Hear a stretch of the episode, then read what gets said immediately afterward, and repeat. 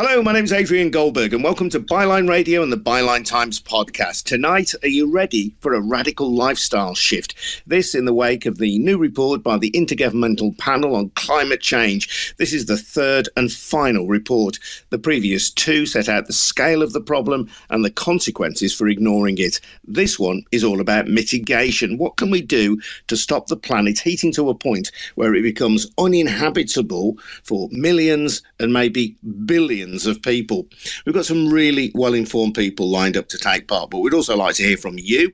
If you're listening live on Byline Radio on your phone, in the bottom left hand corner of your screen will be a microphone icon. Just tap on that to request access. Before we go any further, just a reminder that Byline Radio and the Byline Times podcast, where you may be listening on catch up, are supported by the Byline Times, a fabulous monthly newspaper. Yes, a good old fashioned paper that reports with without fear or favour, and which owes no obligations to any proprietor or corporate interest. Why not?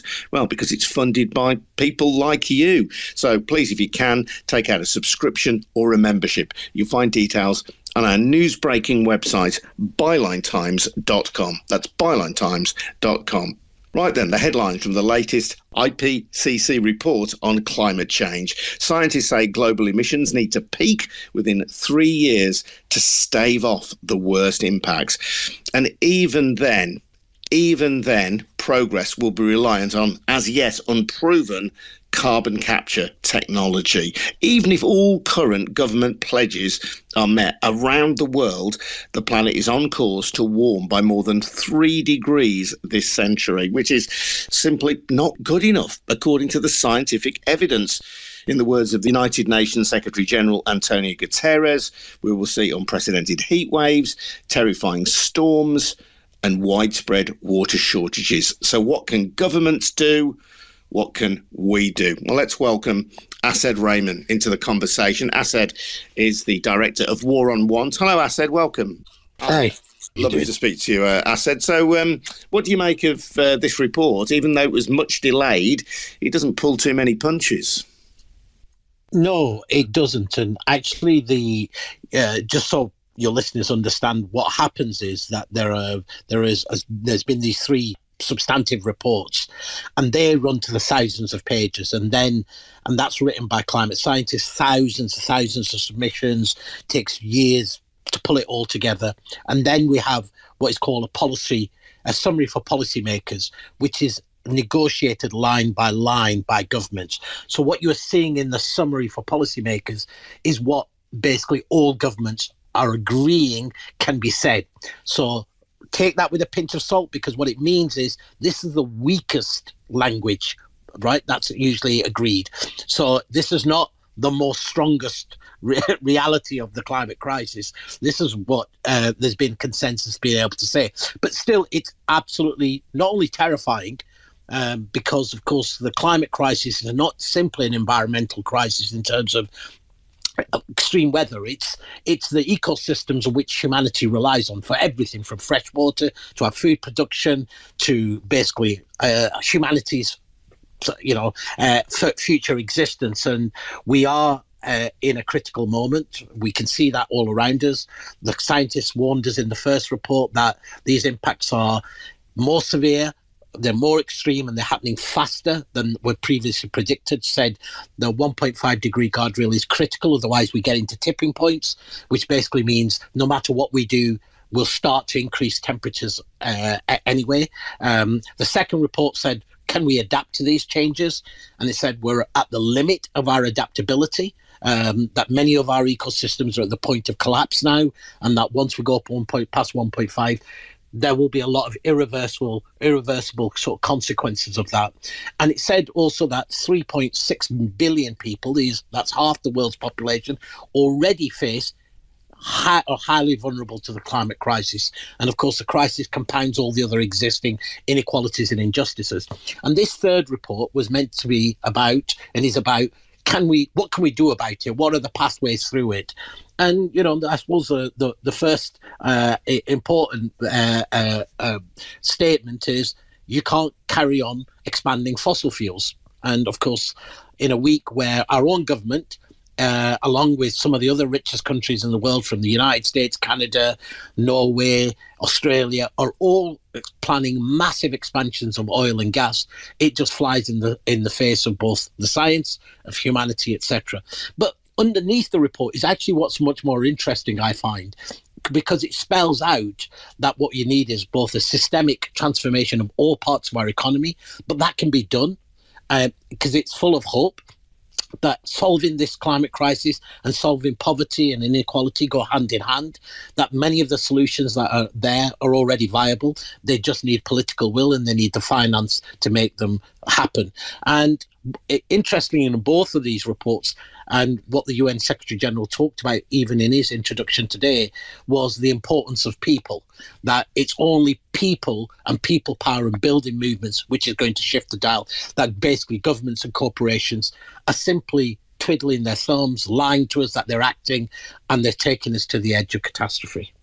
Yeah, and you say this report is the the weakest that it could be, given that there has to be this government consensus across the world. But the UN Secretary General Antonio Guterres certainly laying it on the line, isn't he? Saying that there are governments and businesses who claim that we're on track for 1.5 degree Celsius maximum, which is the most that we can accept before there is potentially significant change to our world and he said some government and business leaders are saying one thing but doing another. Simply put, they are lying, and the results will be catastrophic. That's not a member of Extinction Rebellion saying that. That's the UN Secretary General.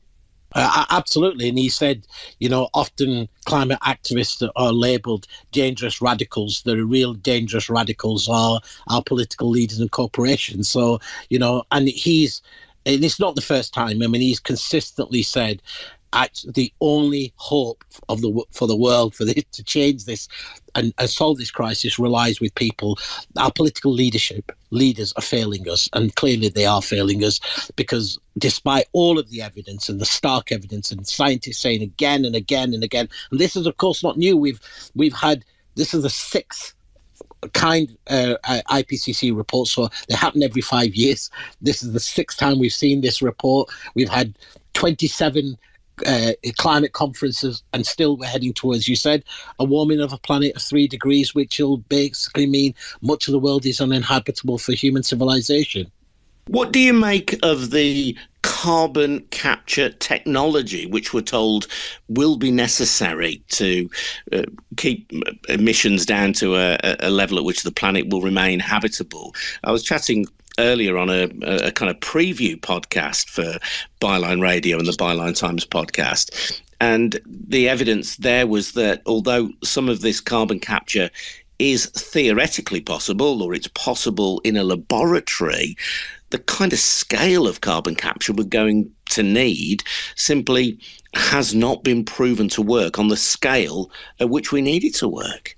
Absolutely, it's a, it's actually a very very dangerous distraction. This whole argument about net zero and net zero 2050 is this idea that you can continue to pump out carbon, pollute the atmosphere, and then somehow, in some magical moment, we'll find technology to suck the carbon back out of the atmosphere. First of all, it relies on overshoot the idea that you can go, you can dial up the world's temperature and then try and dial it back down. Even though the science tells you once you dial it up, the impacts are there. You can't dial it back down. The second thing that they're relying on, of course, is that these technologies can work to scale. Despite all of their investments, there has been no technology that works to scale. So, can you imagine what they're gambling with? They're gambling with the planet's future, humanity's future, on technology which is non existent. And we have to ask ourselves why.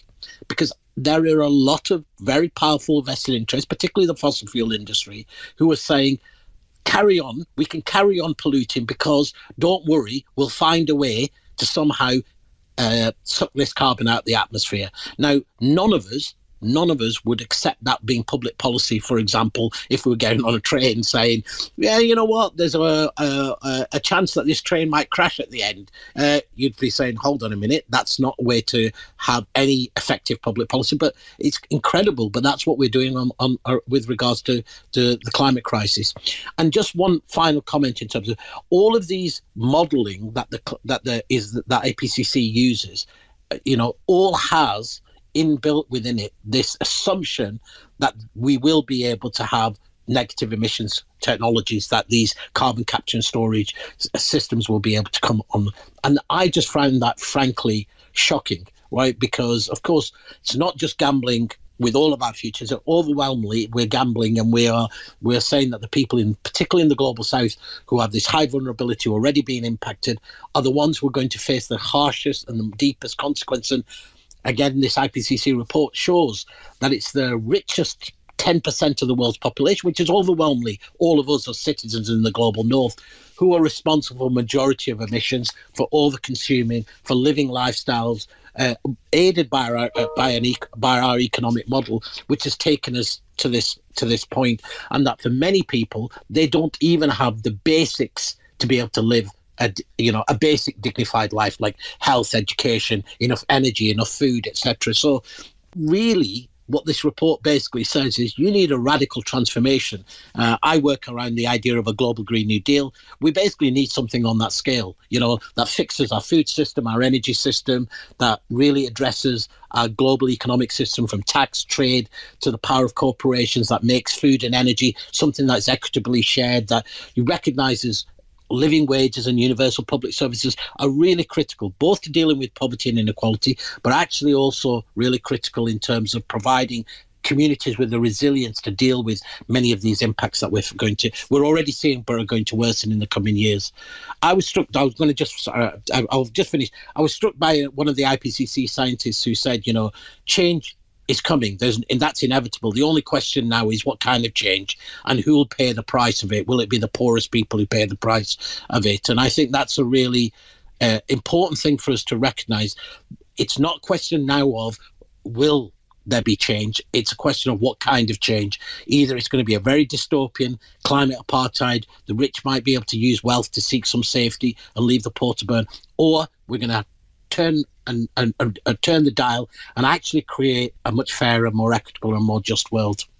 Yeah, a little early on, and I would recommend listeners seek out the preview podcast I did with uh, Chaitanya Kumar, who's head of environment and green transition at the New Economics Foundation. He was making the point that one of the reasons why governments were finding it difficult to agree on a form of words for the final release of the publication was that you've got countries in the global south like India who are seeking to develop, seeking to grow their economies, pointing to us in the global north and accusing us of hypocrisy, saying, well, you, you, want us to scale back our industry now, whilst you in the global north simply are sitting on the riches that have been generated from decades of emissions going back to the Industrial Revolution.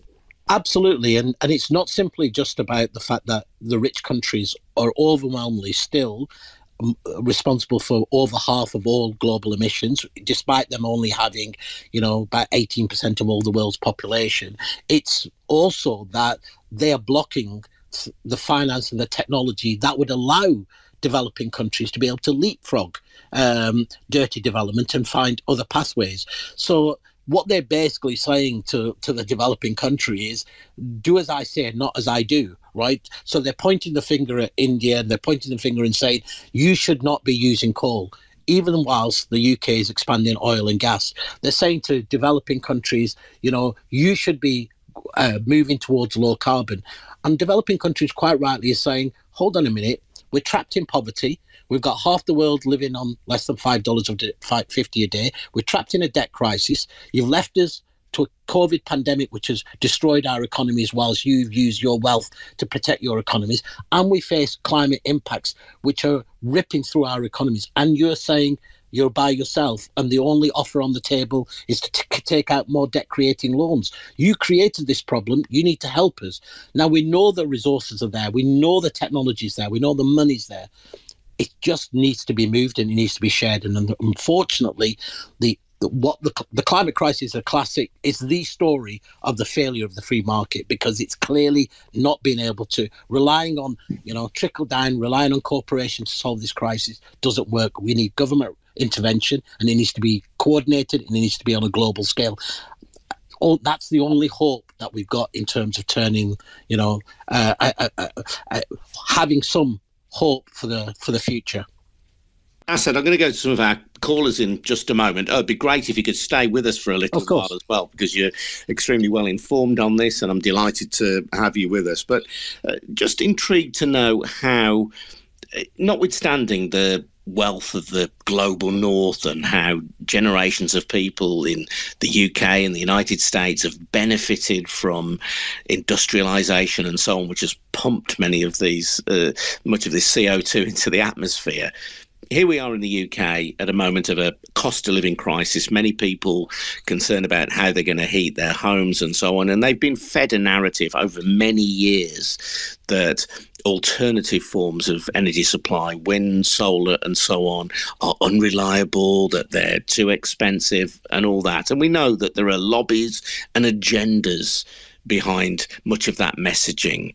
But the truth is that if we are going to uh, address climate change here in the UK and, and in the United States as well, we are going to have to change our lifestyles quite radically, aren't we? So, how can we, uh, what will that change look like? And, and how can we present it to people in a way that doesn't feel scary, that doesn't feel frightening for them?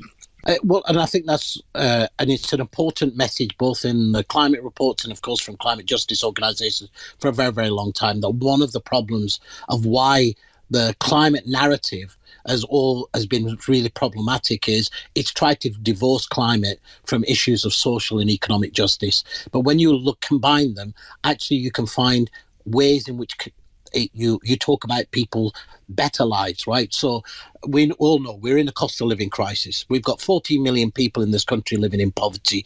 We've got two and a half million people using food banks, and of course, many people now worrying about whether they're going to be freezing or heating their homes.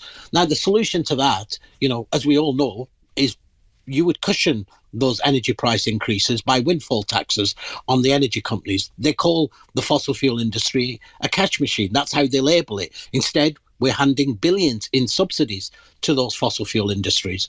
We should be actually putting energy caps, price caps. We've seen that in France. Their energy prices are only going up by 4% because the government has intervened. But more importantly, what we should be doing is thinking about the future and saying, actually, we need to invest in renewable energy. The fossil fuel industry will never move. What you need to do is actually bring all energy into public ownership, transition it fairly and equitably, make sure that the workers are just transition, and you build renewable energy. And alongside it, you need to reduce energy. And the best way to do that energy efficiency is retrofit people's homes. Warm homes creates good jobs, creates lowers people's bills, and it cuts our carbon. But all of the solutions to the climate crisis, there are incredible benefits. So we should be talking less, I think, about you know the answer to the to the fuel crisis isn't oh, well let's take off a, a, bit more on on surcharge on, on on people's petrol. You know what we should be talking about is how can we invest in free public transport renewable energy transport? How do we make transport accessible? How do we redesign our cities so that they're healthier cleaner and we can walk and cycle more? This is all about creating a vision of the world and a vision of our communities which is healthier and better. So i you i prefer not saying it's less. I always think we what we're proposing is a better world and a better community and a better society because clearly society as it is now isn't working for many people. And the reason for that as we know is because it's rigged in a particular way. Now changing that actually unlocks all this huge potential um, and you know it will we'll all live healthier and happier lives Asad, do stay with us. It's uh, great to hear from you. Asad Rehman, who is the uh, director of War on Want, which challenges global poverty. And of course, it's many people in the global south who would be, in the immediate term anyway, be most likely to be impacted by climate change, though nobody in the world will be immune from its consequences. Not one of us, no matter how rich or how poor we are. Uh, let's speak to uh, This Ain't Rock and Roll, who's uh, asked to join the conversation. Hello, This Ain't Rock and Roll. Welcome. Just click on your microphone. And you can ch- hello there. You're right. Hello. Um, it's actually Ocean Rebellion. It's Clive. Oh, hello. You're a little bit quiet there. This Ain't Rock and Roll. Go on. Hi, it's uh, Clive from Ocean Rebellion. Uh, Clive from Extinction Rebellion. Clive, you are just way Rebellion. too quiet. Clive, you're way too quiet. I'm afraid. Okay, my, it might be a problem with my phone. I'll duck out. See, see if you can get another phone, Clive, and come and join us. I, I did mention Extinction Rebellion, uh, and uh, Clive is from Extinction Rebellion. Uh, Claudia. Hello, Claudia. Welcome. Hi, thank you. And you spoke the last time we discussed um, climate change on Byline Radio. What, what, do you make of the IPCC report? Welcome along again. Thanks. Um, God, it's just. It's exactly what you expect at this point, isn't it? If not worse. Um, and, and again it's just absolutely horrifying and like we've said it's it's the watered down version right and and and that's insane because it's clearly just outlining it's it's saying we are on a fast track to climate disaster you know it's underlying everything that's going to happen you know major cities underwater um, you know heat waves um, you know water scarcity to a level that we cannot imagine. And we have antonio guterres going out his way saying you know this is not fiction this is not an exaggeration this is the exact path that we're going down if we don't change our current energy policy. Um, and i think for me just the horrifying thing is that you know we've been here before and like we touched on COP, where, you know, we went and again, it's all these broken promises after broken promises. And it's just the reality is the government just does not care. Okay. They have known about this for decades and they are completely failing to act. You know, with the with the promises that we have now, which we're not even meeting, we're gonna have a 14% rise in emissions that is a complete death sentence for people in the global south that is a death sentence for young people and like we've touched on again, like the change is just not going to come from the government. It is not going to come from our so called leaders who have time and time again failed us. The change which needs to happen, which needs to happen urgently has to come from people. We have to come together and we have to create movements that cannot be ignored. We have to say enough is enough. And this kind of change is not going to come from petitions. It's not going to come, you know, from writing to our MPs as much as we wish it will. It has to come from civil resistance. It has to come from direct action. And that's where groups like Just Stop Oil come in, who, you know, are, dis- are using more radical tactics because we are in an extreme situation. And if we want any hope, if we want hope for our children, if we want hope for people in the global south, my family, they're all from Latin America. And every day I wake up and I am terrified for them. And if we want to create this amazing, beautiful world that we know is possible, then we have to take action and we have to take action now. So please, if you are interested, if you want a future, if you want to create this just world, then please look at the campaign Just Stop Oil. You can go on our website, social media, and let's come together and let's do something about this because we are powerful when we come together, but we cannot rely on a government that frankly does not care, that is more interested in lining their own pockets and is in bed with the oil industry to sort this situation out.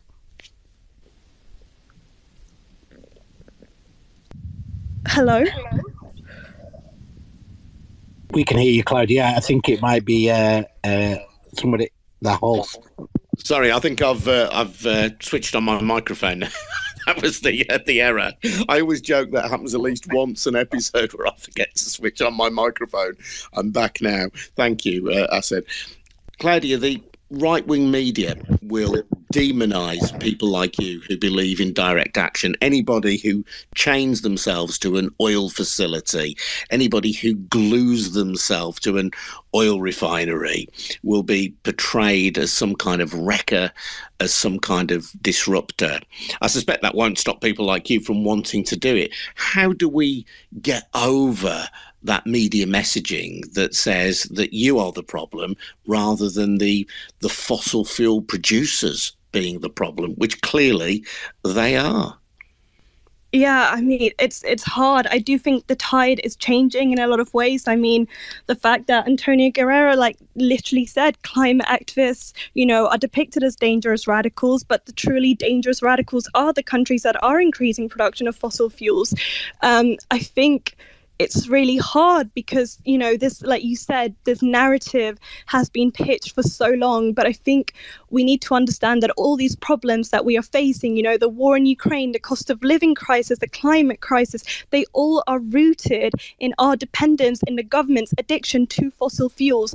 And like you were saying all these prob like you know issues of social justice and inequality are so interlinked. You know, we cannot address the climate crisis without addressing those. And if we finally make that connection, then I think we can begin to tackle it. But we just we have to challenge those lazy narratives that have been portrayed for so long and we just can't give up and we can't be intimidated because at this point if we know what we know and if we are able to act then not doing anything i feel makes us complicit in this situation. And we can't afford that. We need to act. We need to act now. You know we've been given 2 to 3 years. And like you said this is the final section of the IPCC report that's being released. This is the last time we can really take action because they take years to produce. By the time the next one comes out, it will be too late. We only have this window of opportunity to act, and we have to give it our absolute best shot because literally everything good in this world, everything we love, is riding on it. Middle aged men in suits don't often get a good press, but look at what Mr. Guterres said today. We are on a fast track to climate disaster, major cities underwater, unprecedented heat waves, terrifying storms, widespread water shortages, the extinction of a million species of plants and animals. This is not fiction or exaggeration, it is what science tells us will result from our current energy policies. That's the United Nations top bloke and saying that it is the people who are creating the problem, the people who are producing fossil fuels, who are the truly dangerous radicals, not people like Claudia from Just Stop Oil. Just worth thinking about that for a moment. Asad, you see the impact of climate change already on the global south. Just tell us what the situation is now and how it is likely to develop unless we tackle climate change.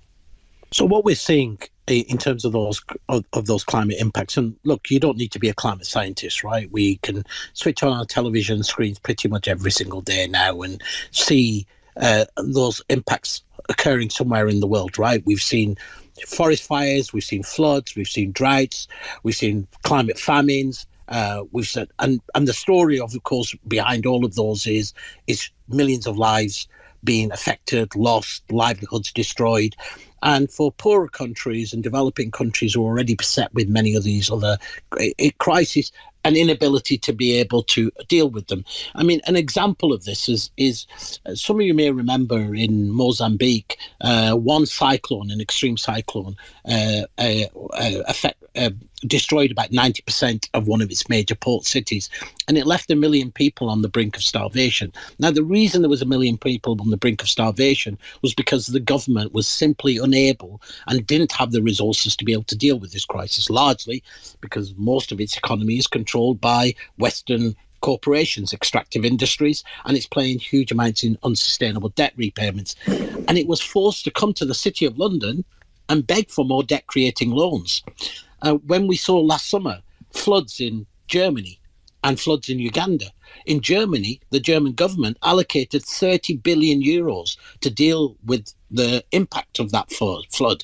Um, in Uganda, there are no resources to be able to do that. So, what we're seeing in terms of these extreme impacts is on literally in every part and every part of the economy and every part of people's lives. We're seeing food impacts so we're seeing as drought and as weather changes, we're seeing yields in food production in staples for declining, and that's already happening. We've seen, of course, how that for much of the world, which struggles to bet, you know, the majority of the world isn't in a situation where it has the luxury or the ability to be able to weather many crises because it's already living a crisis these just simply amplify all of those. So if you're already f- facing issues around food, it's pushing you into hunger. If you're f- facing issues in terms of insecurity in work, in your housing, all it's devastating those. And so, you know, whether it's you know people being displaced from their homes in Central America and forced to migrate and, and, and, and look for safety, whether it's farmers and peasants, whether it's in Kenya or in Sri Lanka, or even whether it's workers, you know, in some of the in the, some of the poorest con- countries, they're all being impacted, right? And and of course, the COVID pandemic has as as as, as literally, you know, I, I always say the pandemic, eh, for people who want to look at how the global community responds to a crisis, the pandemic has been basically the best example, right? It's a global issue, it affects all of us. It, eh, it's impacting economies and it eh, affects all of our everybody's health and and we and and of course as a pandemic it benefits us that we deal with this because all of us are vulnerable Yet we saw rich countries compete with poor countries for life saving PPE equipment. We saw rich countries turn their back on poorer countries, say, sorry, we're too busy, we can't deal with and help you. Poorer countries ended up having to uh, uh, beg for debt creating loans from the IMF. And now, when we have a vaccine, we refuse to allow the global south access to that vaccine. And we say, no, we'll sell it to you.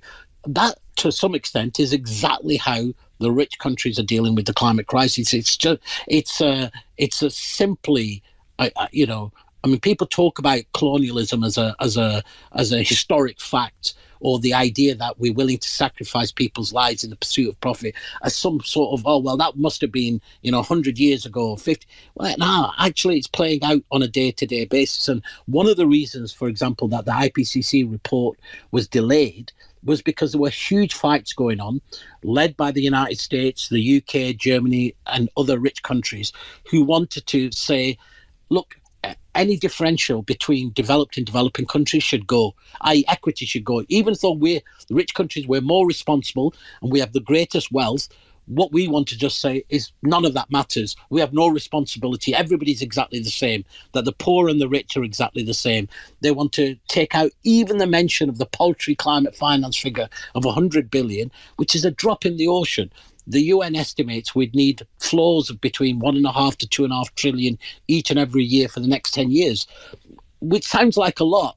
But when we remember that the the 2,800 billionaires that we have in the world, they amassed 13 trillion just in last year alone. Additional profit. There is no lack of money. It's just some people are, of course, got the money, and the majority of people don't. So, um, you know, those impacts are are are literally in every corner of the world. Uh, I'm originally from the Indian subcontinent. Uh, in my country of origin, Pakistan, we've had heat waves of over 50 degrees. And this is a country where four out of 10 people face multiple dimensional poverty. Nobody's got a choice not to be out in the open working. No air conditioning, no fountains, no days off. And the government's response was to build, was to start digging mass graves because you know we'd had heat waves one year and massive floods the previous year. These extremes are devastating so many parts of the world, and uh, you know, and one one one figure which completely always stands out to me in the story is Chennai, which is India's fifth biggest city, ran out of fresh water. I mean, literally ran out of fresh water. They had to tr- bring uh, trailer, uh, tanks in of, of, of, fresh water. And it's now predicted that something like 40% of the Indian subcontinent's population, we're talking over a billion and a half people, will be without access to fresh water within the coming decades. That's huge impact on food production, huge impact on people's lives, and of course, huge displacement of people. Mm, yeah, and uh, I will move on again to uh, Zach because I'm keen to get as many voices in as possible. I said, but it's it's fascinating talking to you and, and listening to you, and I, I suppose I just think, and we found this with COVID that people really are resistant to change, to change in the way they do things normally, unless they're absolutely forced to.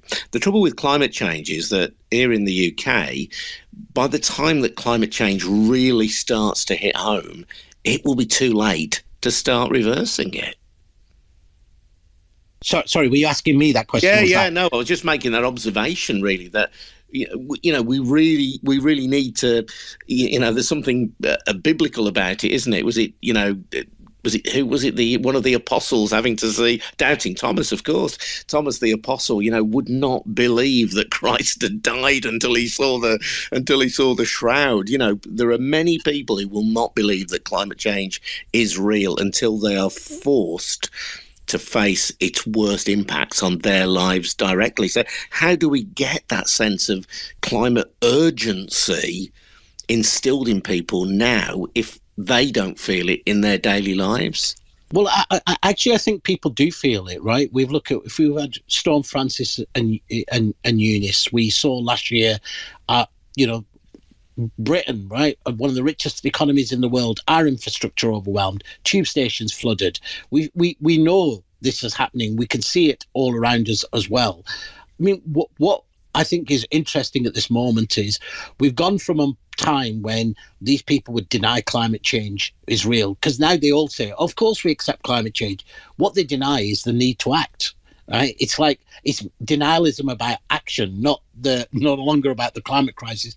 And of course, that happens at the top, and it's fed through. There's a reason why some of the most powerful media in this country are spinning out arguments that you know, well, it's all these green taxes that are responsible for your energy prices, or actually that tackling climate change is too expensive. We should put that on pause.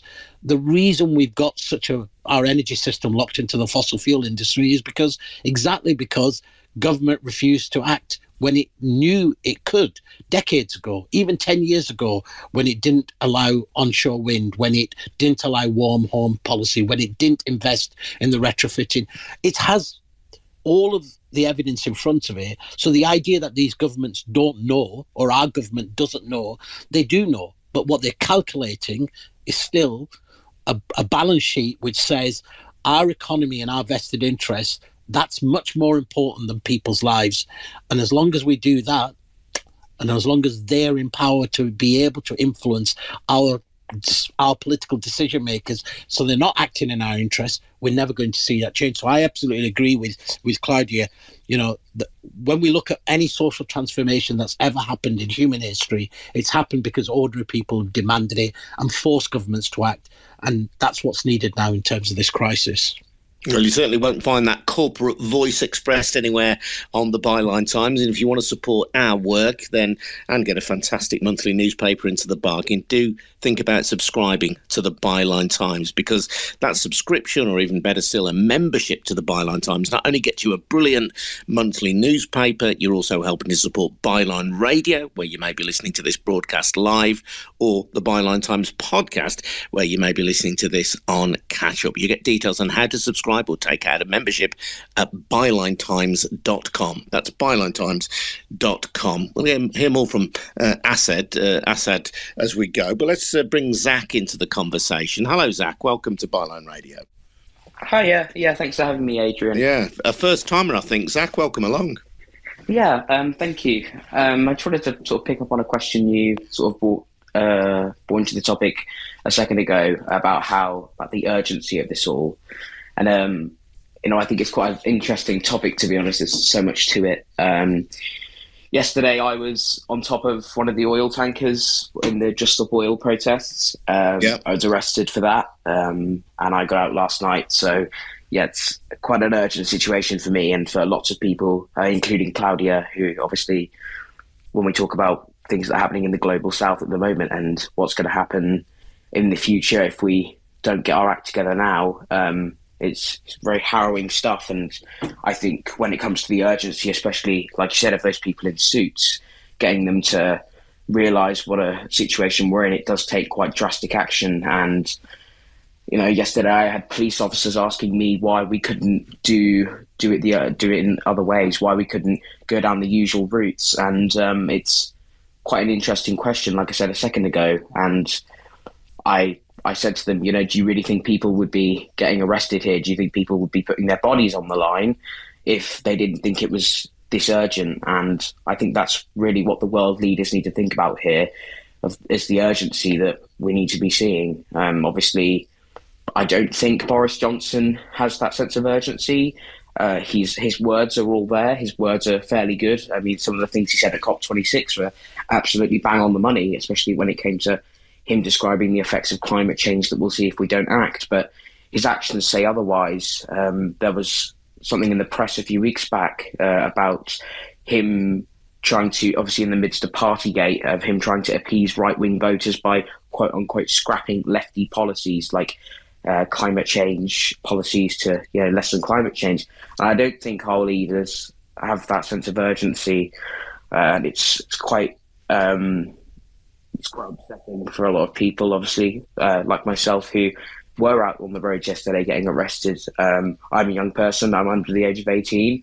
Uh, I was arrested yesterday. I didn't want to be getting arrested, but I think we've got to a point in time now where, like Claudia said, we've been going with petitions, we've been going with lobbying, we've been going for all these things for 30 years now. And what have we seen?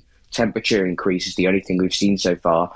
It's it's a really bad position that we're in, and yeah, I completely echo Claudia's words when it comes to, you know, I think this is the only option we're left with at the moment.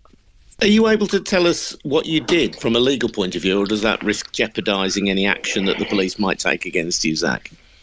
No, absolutely. Um, so yeah, yesterday I climbed an oil tanker. Uh, the official term is tanker surfing, um, and we were on top of this oil tanker for quite a few hours before we decided to attach ourselves to the tanker, and we were then removed by the police so, and then obviously arrested. And where was that? Uh, this was in Essex. I don't know the precise location. Near, uh, near but- Thurrock, I think, was the uh, the site near near Essex. Yeah, and obviously you risk then as a young person getting a criminal record, which could have long term consequences for you. I don't know whether you've thought about those consequences, but does that trouble you at all? No, well, uh, like you say, um, I fully accept the consequences of my actions. Um, and I think going back to that sense of urgency, I wouldn't be doing this if there was no need for urgency here. But uh, it's like I said to those same police officers on the ground, you know, we have we don't we, we don't have really any, any other choice, especially when the only things our government listen to is when their pockets are hit. You know, it's we've been thinking, or lots of us have been talking over the past few days about how much money we think might have been lost as a result of these acts of resistance. Um, and you know, we're seeing petrol stations being closed. Even the police were saying in the station that they're struggling to fuel their vans because of the uh, blockades that have been put in place. So, you know, it's it's a really unfortunate place that we're in here, where we have to put our bodies online, where we have to get arrested in order for the government to listen. We wish it wasn't that way, but unfortunately, it is. Yeah, Um, and in the UK, I mean, we have, uh, uh, as a journalist, as a broadcaster, the dumbass way that we portray these disputes or portray these protests. I've got to say, that really does my head in. I know that one of your colleagues was chatting to Julia Hartley Brewer on Talk Radio, and they're happily sending out a tweet with one of these supposedly smart one liners from her in which she asks your colleague Zanti, What's the alternative to gas or oil? Do you want us to sit in the dark and cold? And I'm thinking, who is who thinks that's funny? Who thinks that's relevant to the crisis that we're facing? Because I'm imagining, Zach, and you can tell me that I'm wrong, that if our government and governments in the West in general had a thoroughgoing and determined program to try and green our energy, you wouldn't be sitting on top of a tanker in Thurrock. You'd be saying, good on you. Or you might, in the way of young people, be finding something else to protest about. But it wouldn't be that. You know, you're not doing it for fun or because you want to sit in a dark cave. That's not what this is about. That's just such a, a dumb and reductive way to treat these serious concerns. And yet, that is the reflex way of so much of the British media. Yeah, no, I completely agree. I think the way that lots of the right wing media, especially, have handled this, um, but I can sort of understand why. I've said this quite a lot lately that obviously people like Julia Hartley Brewer are probably very decent people outside of their work. Um, I can see them, you know, having good chats with them. But I think obviously because they are tied to money, they are being paid to express these views. You know, it's usually not just climate change they deny, but things like COVID 19 as well. They're paid to have these very controversial opinions. And I'd be surprised if a lot of them actually stuck to them outside of their work.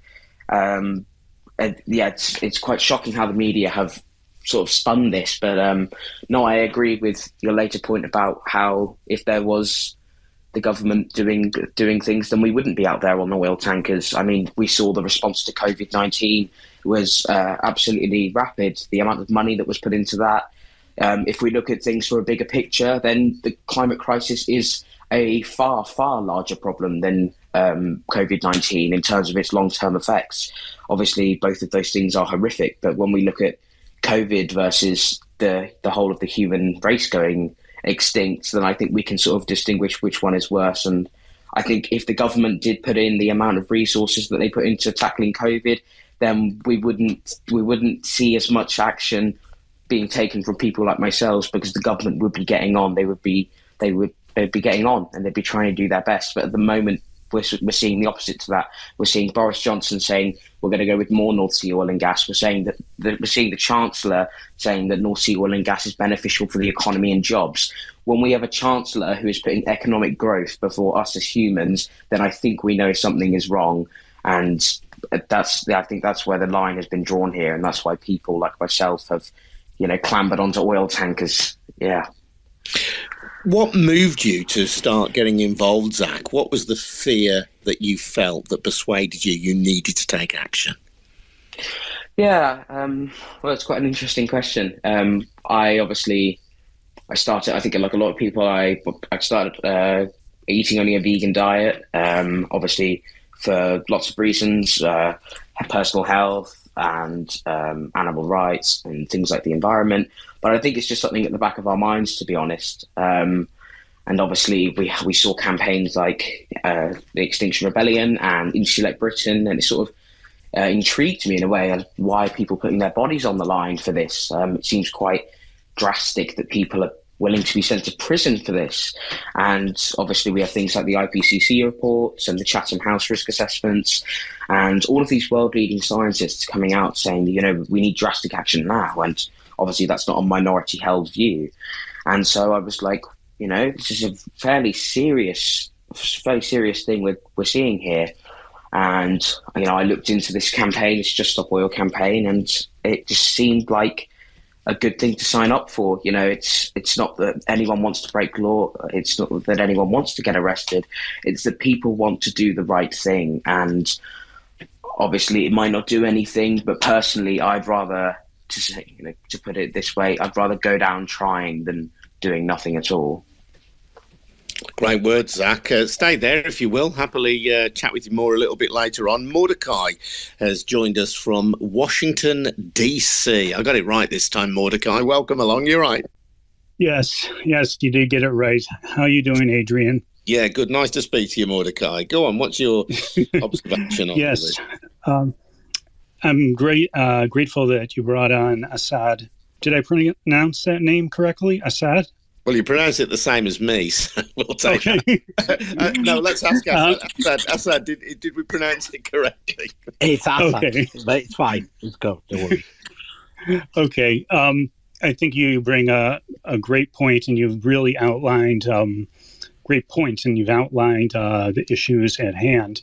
And I'm also grateful you um, brought uh, that Zach and Claudia have taken the steps that they have because um, action is what is needed now. Um, trying to figure out if there is uh, climate change is not something that is uh, needed because we have the science and nobody uh, can disagree with it, even if they were want to.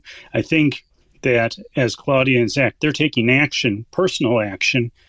It comes down though to to government policy, uh, which can many times be influenced by lobbyists. But government policy is what's going to drive um, actual large scale action, um, both by the government and by companies which are beholden to rules that the government uh, lays out. Um, and as much as was said at COP26 and as much as um, my President Joe Biden and uh, Prime Minister Johnson and as other people have said, um, actually following through and following through promptly. You know, like they said, uh, as people have said, we don't have 10, 15, 20 years to, you know, take steps and actually get to a point that where th- where things are are working. We don't have that time. Um, having these conferences is wonderful, where they can talk. They can say, "Oh, we're going to do this. We're going to aim for that target."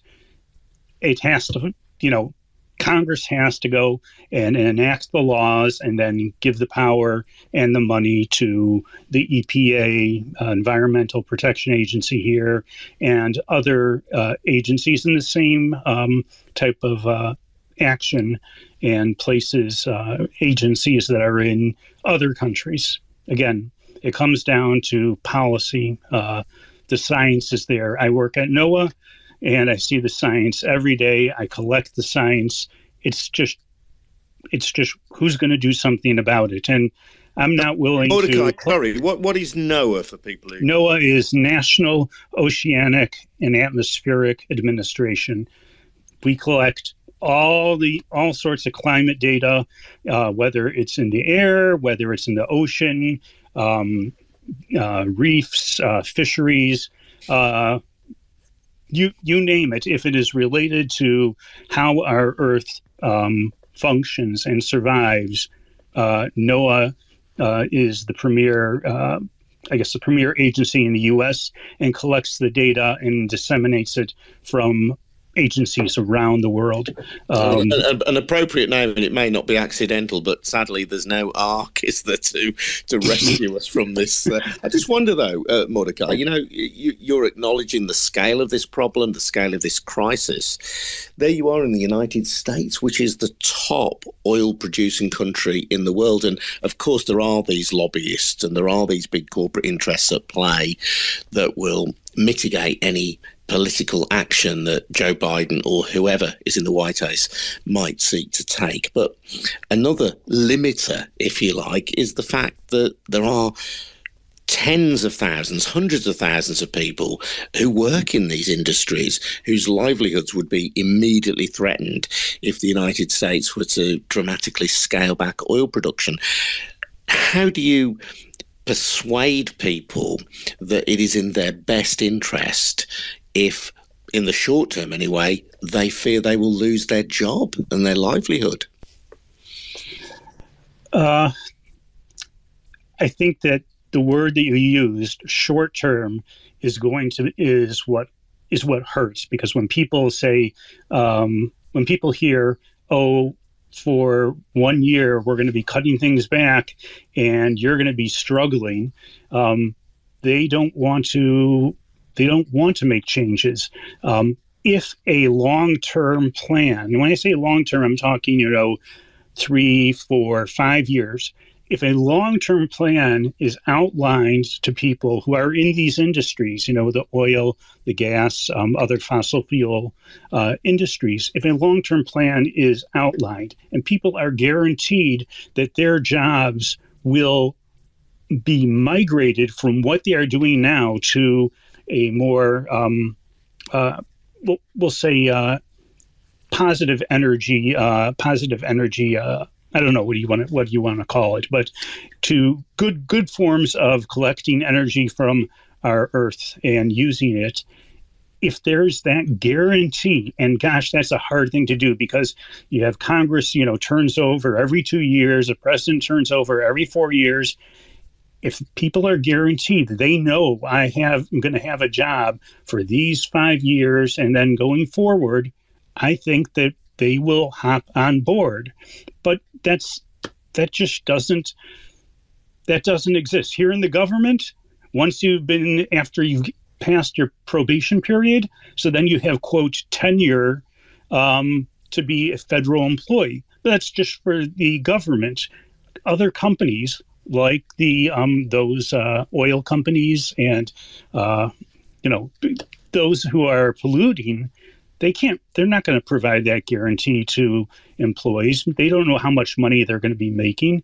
Um, if they change the way they do business or if they move to a different industry wind uh, solar uh, water i think that that people providing an outline to people that we're going to take care of you. And I know it might hurt in the short term, but we're going to take care of you and you will keep your jobs. That would, gosh, that would be huge. But that's, that's, that doesn't fall under policy. And people have to just have a tremendous amount of trust that companies are looking out for the world the health of the world, and they're also looking out for the health of the people who live in the world and on this. Yeah, earth. well, that's a big sell. Let me bring in Asad for a, a final thought on that. And Asad, that is really, you know, uh, uh, we may well be nodding in agreement to what Mordecai says, but the idea that we could have that mass migration of jobs, even if we think we need it, is going to be a, a big hard sell, isn't it? Well, it doesn't need to be a big hard sell, right? I mean, I think the reality is, of course, for ma- for many people, particularly in, in even in industries like the fossil fuel industry, you know, people look and, and have seen, let's say in the UK, for example, saw what happened, you know, with the coal mines, right? Massive deindustrialization, people thrown onto the scrap heap, communities devastated. You can have a just transition. You can involve workers in the fossil fuel industry. In fact, there's an amazing work going on in Scotland at this moment with oil workers, right? Where oil workers themselves are saying we want to transition. The same in Colombia, where fossil where oil workers in the oil industry in Colombia are saying we want to transition. In South Africa, this story is the same all over the world. Workers recognize that this crisis is also a crisis that affects them and their communities. So they don't put jobs versus climate. What they, you can do is say, what kind of good jobs can we secure? If you just simply say to people, this industry is over, of course people are worried because they know that the consequences are devastating, right? People are just left into poverty and inequality. But if the government was saying, we are going to create government backed jobs, good jobs, union jobs with work, good pay. So you're not going to be in insecure work, and the, all your skills are the same skills that we need for massive redeployment of renewable energy, for the technologies that we need. People will gladly move. It's it's it's because we've created a, a system of, of of employment which is basically a race to the bottom of low wages that people who are in semi-secure work and good wages, like in the fossil fuel industry, look at the rest of the economy and say, I'm protecting what I've got, not what. And I don't want to end up working two jobs a, a, a week and being stuck in zero hour contracts or with low pay. So that is about fixing our economy and the kind of jobs that are, that are on offer. And that can be done there's a massive demand from workers. And in fact, if you look at the trade unions, they're leading this call saying we want to just transition. We want we want to be able to protect jobs and create new jobs, but but there has to be a guarantee from the government that that it will do that and that again requires government intervention and government regulation and when we have our governments who are unwilling to intervene in the economy because they're wedded to you know the broken ideology of neoliberalism that you know the market will find a solution and we can't intervene in, in, in, to limit the power of our corporations. And of course people you know they they're not you know if the environmentalists simply say get out end fossil fuels without also saying you know what jobs we're going to create how, and stand alongside workers then you know I'm I, I, I, don't know if you remember the gilets jaunes, the yellow vests, right? They uh, when they protested in France, yeah. I, they had a banner at their first protest, and it said, uh, "The elites worry about the end of the world. We ordinary people, we worry about the end of the month." And our answer has got to be, we worry about the end of the world, and we worry about the end of the month. So the key takeaway for the climate movement has got to be unless you are also making demands like good jobs, living wages, social protection, public services, people aren't going to believe that you're serious about social and economic justice. And we have to prove that. If the climate movement has to prove that. And it began to do that in Glasgow when climate activists stood side by side with trade unions and workers in struggle and actually began to mm, uh, in very practical terms, workers started saying actually these people are uh, on our side as well. It's not an oppositional fight. We both can benefit jobs, good jobs, and tackling the climate crisis. Look, I just want to end by saying one thing. There is a message of incredible hope, right? Because the IPCC doc- report also says it's the solutions to tackling the climate crisis are cheaper and more available than at any time. Then, and half of all the potential comes with no or low costs, or even saves us money. So, even from a cost perspective, we know that acting on climate change can make huge savings and actually be hugely beneficial. And it sets out all the things that we need to do. And it is a transforming of our housing and our transport mm-hmm. systems, our energy systems, our food systems, but all of them can are transformations that are actually going to be positive for people. And that's the story we've got to tell people that this change can be positive. If we keep it in the hands of governments and corporations, it's going to be devastating. I really appreciate your time. Thank yeah. you. Uh, go on, go on, Mordecai. Adrian, I just want to put in one thing. Asad, you said it so um, eloquently. And one of the key things is skills. People who are working in the fossil fuel industry, their skills trans can be transferred over to um, whatever other energy uh, production that we want to make. And uh, people have to understand that uh, they, they're not they're not beholden to what they are doing right now on an oil rig or um, an assembly line. They can move to someplace else, and they're just as smart and just as capable. Can I say? Go on, Claudia. Yeah, I was going to hoping to end with you anyway, Claudia. So ah, go on. Good intervention. Go on. Thank you. Um, I just wanted to touch on something Mordecai said earlier, which was this idea of like, you know, Zach and I taking individual change. And while I, and, and sort of that need to go further. And while obviously individual change is, you know, important and I think we absolutely need to welcome it. Campaigns like Just Stop Oil, you know, they are about this system change that we need. You know, you talked about Mordecai, the need for policy change, and absolutely we need that policy change. But again, governments have demonstrated they are not capable of taking those necessary steps. They're not capable of prioritizing people. It's always profit. And so we need to make that we need to apply that pressure. We need to be the ones that help shape that policy. And as part of that, again, it absolutely has to be a just transition. It has to be, it has to take these people on board, the people who are currently working for these industries. They cannot be left behind. And the reality is that the longer we leave it, the harder and harder that it's going to be. And the more and the more people that get hurt. So we need to act. We need to act act urgently, both in terms of the climate crisis and in terms of taking care of one another. And you asked the question also, Mordecai, of who is going to do this? who's going to do something about it? And it has to be us. We have to come together. We have to demand better. We have to take action. We don't want the same thing but green. We don't want a system that is equally as exploitative but just green. We want to create a better world that takes care of people. And again, we have this tiny, tiny window of opportunity. So, who's going to do something about it? And well, I hope it's all of us. So, again, please, if you see the urgency, if you want a better world, if you care about your children, if you care about the people in the global south who are currently facing the worst effects of the climate crisis, then please step up and do something about it. We have this tiny window of opportunity. Let's come together, let's take action, and let's demand that the government stop supporting the fossil fuel industry so that we can all have a better future.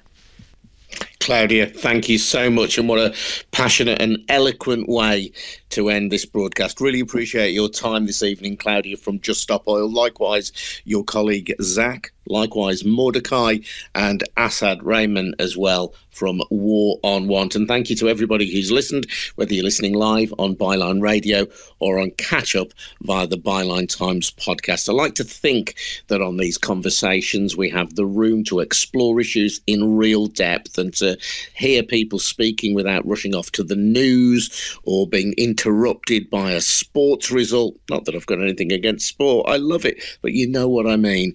And please spread the word about these broadcasts. I'm immensely proud of what we do on Byline Radio and the Byline Times podcast. And I hope that you can encourage more people to listen because I think this is a wonderful place in which to air these issues, to discuss them, and to hear people with real passion and real knowledge. No confected arguments. We believe in conversation, not confrontation. And I think we've had some amazing broadcasting tonight. Thank you to everybody who's taken part. If you do want to support the Byline Times and what we do, then please take out a subscription to the Byline Times newspaper.